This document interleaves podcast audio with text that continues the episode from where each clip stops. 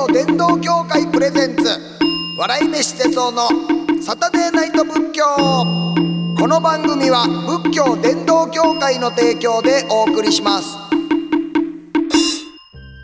こんばんは笑い飯の哲夫です。仏教のことを皆さんにもっと身近に感じてもらおうという番組サタデーナイト仏教です。さて今月のゲストは A マッソの加納さんと村上さんです。よろしくお願いします。お願いします。お願いします。さあ今日はねお二人から仏教に関する質問があるということで、はい。まずはえっと村上さんどんな質問ありますか、なんかよくうん戒名っていうのを聞くんですけど、はいはい。その戒名ってうんいまだに何か分かってなくて、なんかその、亡くなった方につけるお,、うん。お名前なんですよね。はいはいはいそうそうそう。あれってなんかど,、どうやって決まってるというか、うんうんうんうん。どんな字を使ってなんかはいはい。組み立ててられてるのかなと思って。ああそうやね、まあ宗派によって、はいはいはい。あれ戒名とかあのまちまちなんですよ、はい。で、まあ、言い方もそうやねんね。なんか戒名っていうような宗派もあれば、はい。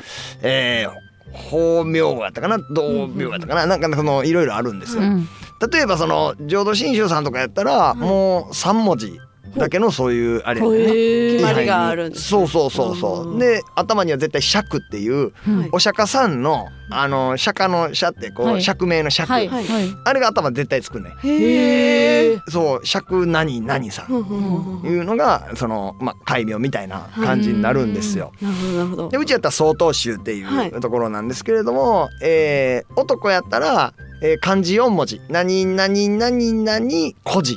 うん」で女性やったら「何何何何、えー、信女」うん。信じる女性みたいな。ほう。うん。うん、みたいなんでなんかそれが一つの戒名っていう風になるんですよね。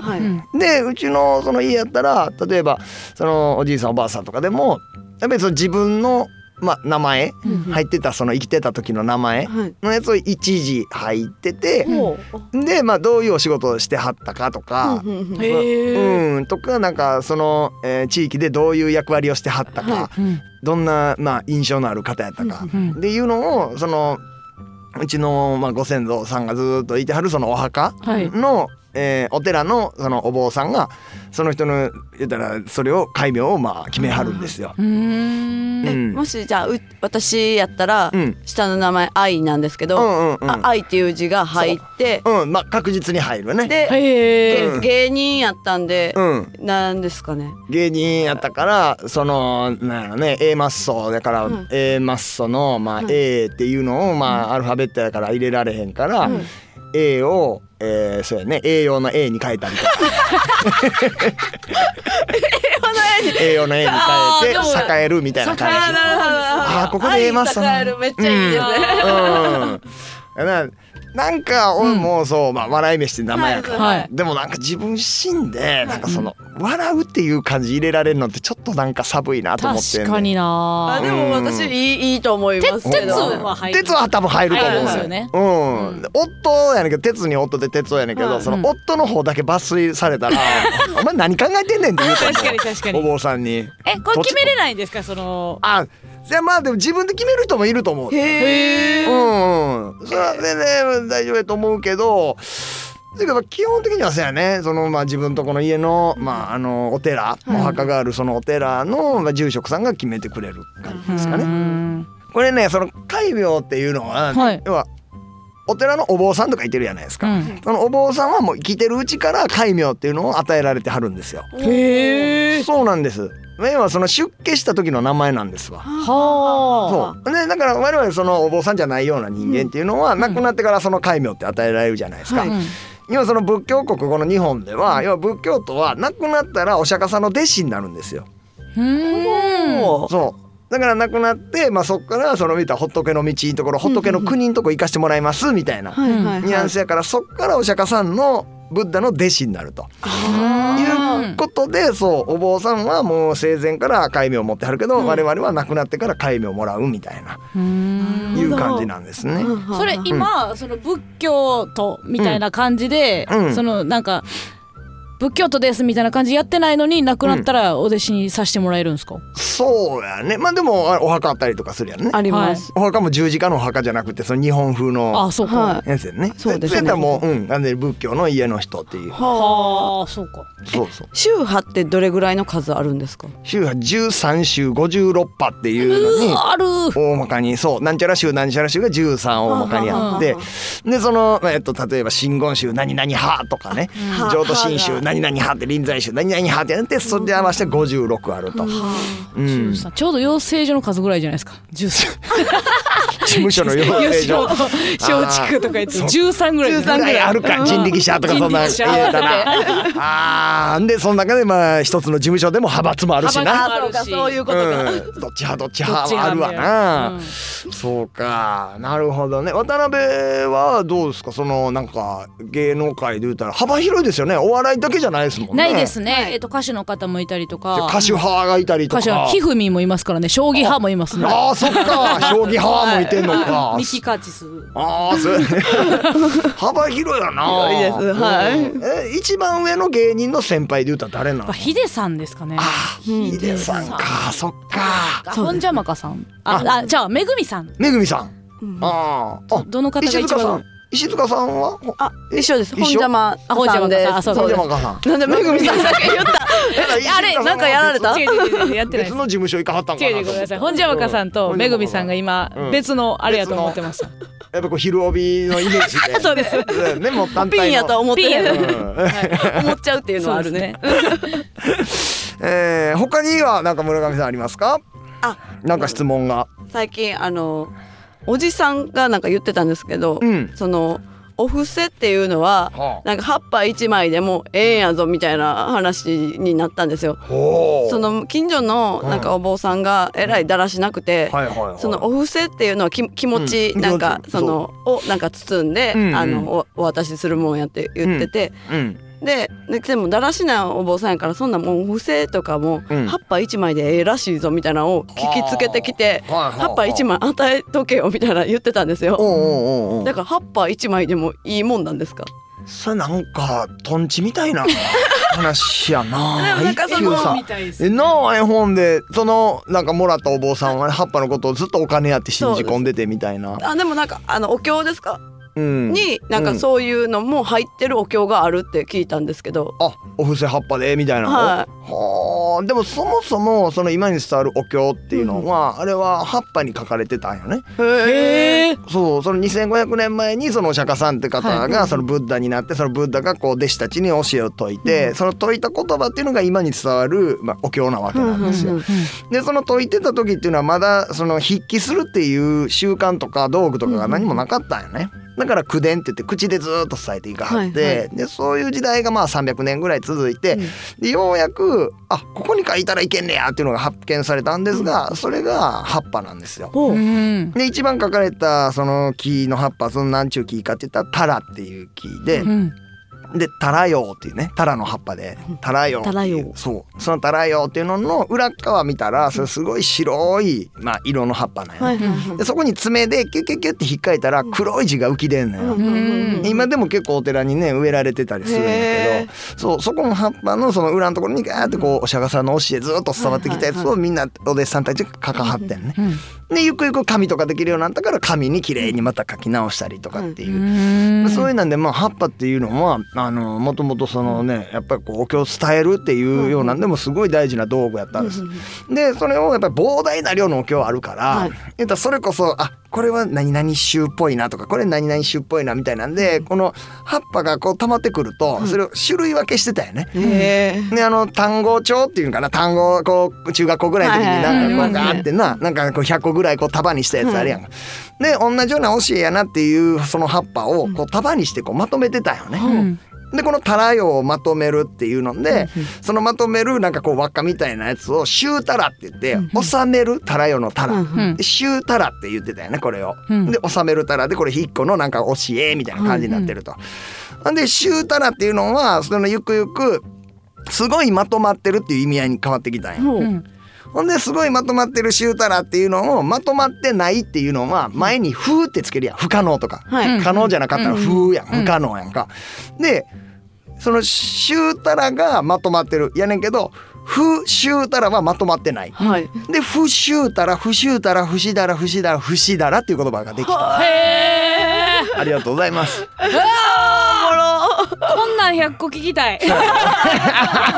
こんなばっかり言ってるんですよ。はい。へそうなんですよね。だからもしかししたらその葉っぱがその教えとか書いてたら価値があるものやからうん。それでもうよかったよみたいな。いいっていうようなことかもわかもしれないってことですよね。そういうことなんですよあーなるねほど。だからいろんなところにそういうなんか仏の知恵が備わってるっていうね。うん。だからほんま土一つにしても、ああここにもまあ仏の教えがあるしみたいな感じでなんかその考えるようなのがまあ仏教的な考え方なんですよ。うん、えー、面白いな。そう無視したら。面白いね。すいません。じゃあちょっと次加納さんなんか質問ありますか？あのー、まあ煩悩ってよく言われるじゃないですか。ええええ何でしたっけ？100 108 108個あるみたいな、うんそもそもそのなんであかんのかっていう。煩悩って結構よ欲望ですよね。あそういうことですよね。まあ、うん、ななんんかか全部排除できないはい。と思うんですけど、うん、まあ、なんであかんのでしたっけっていう。あそうなんです、もう先週ね、はいあの仏教一体何のためにこれやってるか、何を目指してるかみたいな質問しましたよね。はい、はい。それをこう来週に答えをちょっと先延ばししますっていうことでしたが、はいまさにねその答えを言うべき、えー質問をいただきました。来た来た来た来た、そうなんです。要はあの仏教は苦しいことを乗り越えるっていうことを目指してるんですよ。はい、うんそう生きてたら苦しいことばっかりやるんですよね。うん。もうなんかあの好きな人とはうまいこといかへんかったり、なん。やったらもう憎たらしい人とばっかりやってしまったり、うん。欲しいもんは手に入らへんと。うんで手に入ったところでなんかあれ？こんなもんやったんって思ってしまったりするとかね、なんかな売れたいな売れたいなって売れてないからくないなんか辛いなってなるけど。でも売れたら売れたでなんかねあれ？ちゃんなんかこんなもんなんや。あ仕事あもうあかん。休みないわとかね休みばっかりやっても嫌やし、はい。なんかこうどんな状況であっても苦しいと、うん。それがだからもうこの、まあ、生きてる佐賀やというので、うん。それをどう乗り越えるかはい。うん。っていうのがその仏教の大きなテーマなんですよ。今ずっとなその苦しくない状態。うん。ずっとなんかこれ今ええなって思える状態になるにはどうしたらいいかっていう、うん。それをまあお釈迦さんっていう人がまあ2500年前にバーって徹底的に考えたわけなんですよね。で考えた結果全てのものには原因があるってことが分かったんですよ。うんもう何にせよもう全てがもう原因があって、はいでその原因によって結果が起こってる。うんそれはまあ因縁みたいな感じでね、はい因縁って言うんですけれども、うん全部つながってるっていう。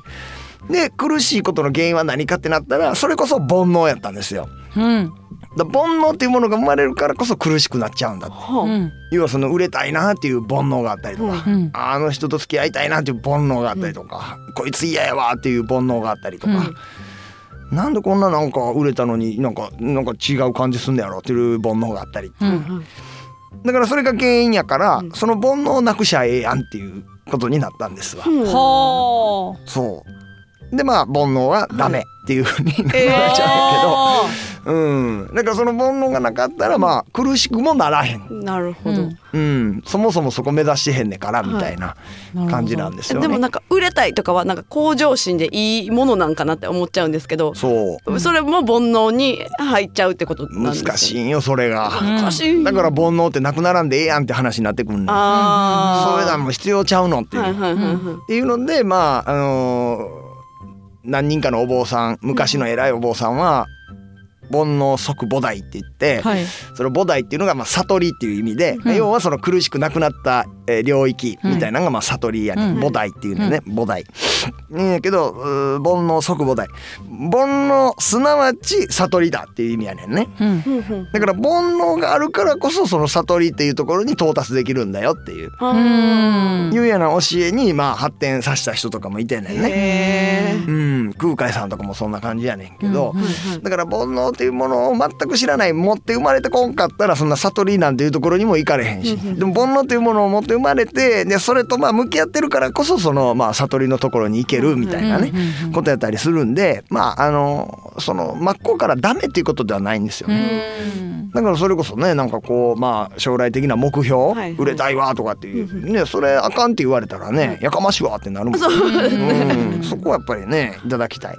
だからそれをまあ煩悩のままになんかそのまま自分がガーッとこう自動でこの動く歩道みたいなんでガーッとこうなんかスライドさせられてたらあかんよっていう。うん。煩悩っていうのはああるなーってこれああこれって煩悩やなって一回自分でこう咀嚼できるような、その動く歩道でそのまま乗っかってるんじゃなくて、えーそこのところでなんかあ今ってこうやって動かされてるよなっていうことを一回考えるのがまあ大事やみうたいな。ん。なるほどうん。なるほど。そうそう。だから持ってってもええけどそれを自分で、えー分かりなさいよっていう、なんかそんな感じです。うん。なるほど、うん、なんか俺そうやねだからだからほんまに何も意識せんと、そのアルミカンの高橋 A とか猫鉢の高田さんとかって言ってたら、それこそ煩悩やね、はい。ちゃんと自分で分かってんねん、はい。僕という人間は松竹女芸人が好きなんだっていうのは自分で分かってんねん そう自分で分かってるか、かららそうそうそうちゃんと煩悩とそう向き合ってるんですよ。分分解してるみたいなそういうことそういうこと。ちょっと。うん。ほんまそうやね、うん。うん。なんか酵素みたいな感じで、ん。自分でなんか分解しながら、うん。でもそのまあ煩悩と付き合っていってるっていう、なるほど。うん。うん。そういうことですね。はい。さあ、えっと、加納さん、他にはありますか？はい。あのーまあちょっと近いんですけど、うん。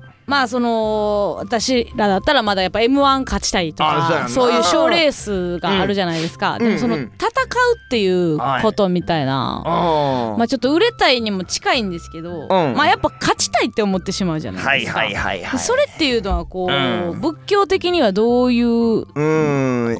教え方なんかなと思ってこ。れがね、もう仏教ってさ、ね、もう完全に勝たないんですよね。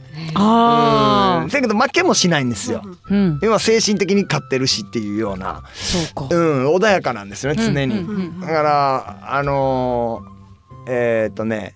えーお釈迦さんのお弟子さんで、うんえープールナっていう10代弟子で10人のすごいお弟子さんがいてんねんね、はいお釈迦さんの。うんでその中でプールナっていう人がいてて、でこの人はもうすごいその仏教の教えを周りに広めたみたいな感じで、あの称賛される人なんやけど、うんその人があのちょっとまた西の方の国のところに今からあの師匠ちょっと広めてきますわみたいなこと言うんよね。うんですけどお釈迦さんはいやその西の方ちょっとなんか野蛮なやつ多いらしいからちょっとお前危ないんちゃうかお前そのなんぼでも教え広げる得意か知らんけどちょっと向こう行くんやばいんちゃうかみたいなね。どどどうすんねん言うたら、そのプールになっていうのはまあでも、うん、やいや言われるだけでと特にどつかれんかったら別に大丈夫なんでえ行ってきます いやちょちょ待てお前。せやけどお前どついてくるやつおったらお前どないすんねん、うんうんお釈迦さん言うんですねだからあどついてくるだけでなんか棒でボーンってこうどついたりせんのやったらまだ普通に素手でどつかれるだけやったらええなって思って。なんなんか行きます行きます。広めますって。言って「いやせやけどお前どう棒でどついてくるやつおったらどうすんねん」って言って。まあでもあの刀でブザーって刺してくるやつおらんかったら棒ぐらいだったらまだ我慢できるんで行きます行きますよね。ほんならお前ブザーってお前刺されてお前死んだらどうすんねんって言ったら。いやまあ一応みんな死ぬんでまあそこ覚悟していきますみたいな。お前むちゃくちゃやなっていうようないうようななんかそういうお弟子さんがいたって話があるんですけどだへからそれぐらいなんていうんですかねその自分がこうならなあかんというよりこれにならんかったらまだええしぐらいの感覚でなんか考えてるっていうのがなんかそういう逸話として残ってるんですよね。だからねなんかそれってどうなんていう歴史的なそのなんか身分があった時代になんかねそれってどうなんていうような考えられるやつやけど、上民と下民みたいなんてね、ええ。あかん教えやけど、うん。あかん教えやけどその自分の欲望的なところでその上の上ばっかり考えんと、今自分がここまで来れたんやからっていうことを見とったらええんちゃうっていうようなこともあるんですよね。うん。ん。だからまあ m 1も大事やねんけど、まあ、この m 1で笑いを取れるぐらいに今おいらなってんねんしなっていう。優勝はしてないけどいや笑い取れてるしなとかね。うん。なんか1回戦落ちするコーラも多いしした時もあんのに今え3回戦来てるやんとか。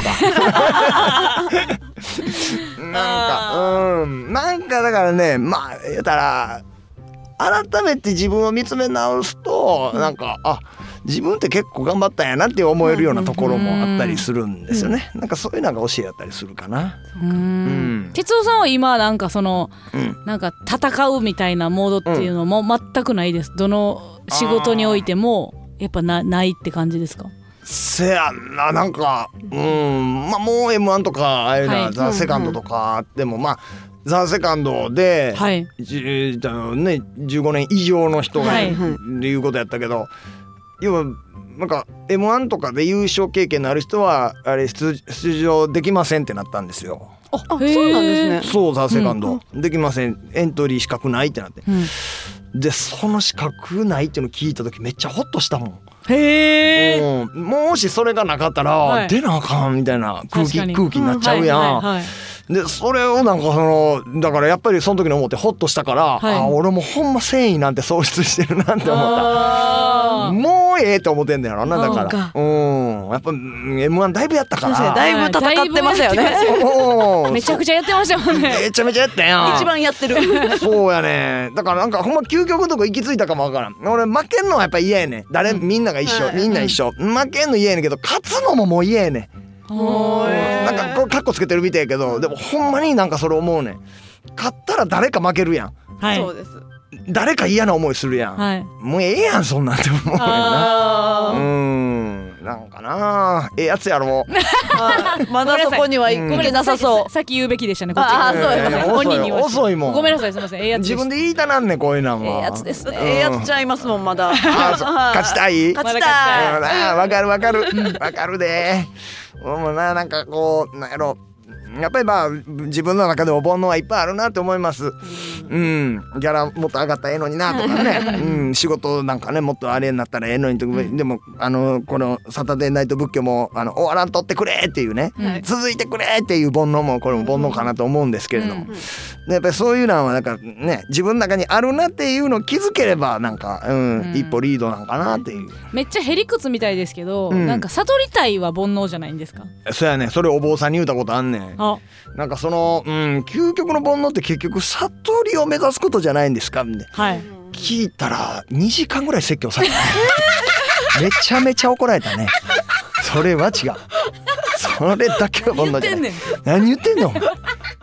質問にも質問の蓋が外れるにも程があるみたいな感じで、うん怒られる。うん怒られるやめとこう言うてない加藤さん私は言ってないです NG です。台本で思ったって台本に書いてたからな、マジマンジ系にはそれ NG です。僕エセマンジやから。エセマンジは OK やけども、マジマンジ系はそれ NG やと覚えておいてください。はい。ということでねまだまだちょっとね質問してもらいたいこともあるんですが、うん。ちょっとお時間が来た感じですかね。はい、ありがとうございました。さあ、えー、ということで、えー、11月11日、えー、ポッキーの日、えー、ゲストに来ていただきましたのは、えー、A マッソの加納さんと村上さんでした。ありがとうございました。ありがとうございました。ちょっともうちょっとなんか言ってよ。せっかくポッキーの日とか言ってるんですから。何も言わないんですか？それなせポッキーの日あの笑い飯哲夫が11月11日でポッキーの日って言ったんですよ。ん もうちょっとなんか言ってくださいよ。いやほんまそうやなと思って いや別に間違ってないしほんまにポッキーの日やから。そっか。そっか、うん。ということで、えーありがとうございました。さてこの番組ではメッセージを募集しています。お悩みはもちろん喜怒哀楽どれかにまつわるエピソード日々の生きにくさを感じたら軽い気持ちで送ってみてください。ハッシュタグサタデーナイト仏教もしくは番組ブログからお願いします、えーここで一つレイさんありがとうございます、えー以前より笑い飯さんは大好きな漫才コンビです。ありがとうございます。えー、哲夫さんの仏教好きは存じ上げておりましたのでサタデーナイト仏教を聞き始めとってもためになってます。ありがとうございます。ただ油断していると真面目モードから急に面白モードに突入して外で聞いている時は吹き出す場面が多くて困っています。ああそう僕願ったり叶ったりですね。それを目指してます。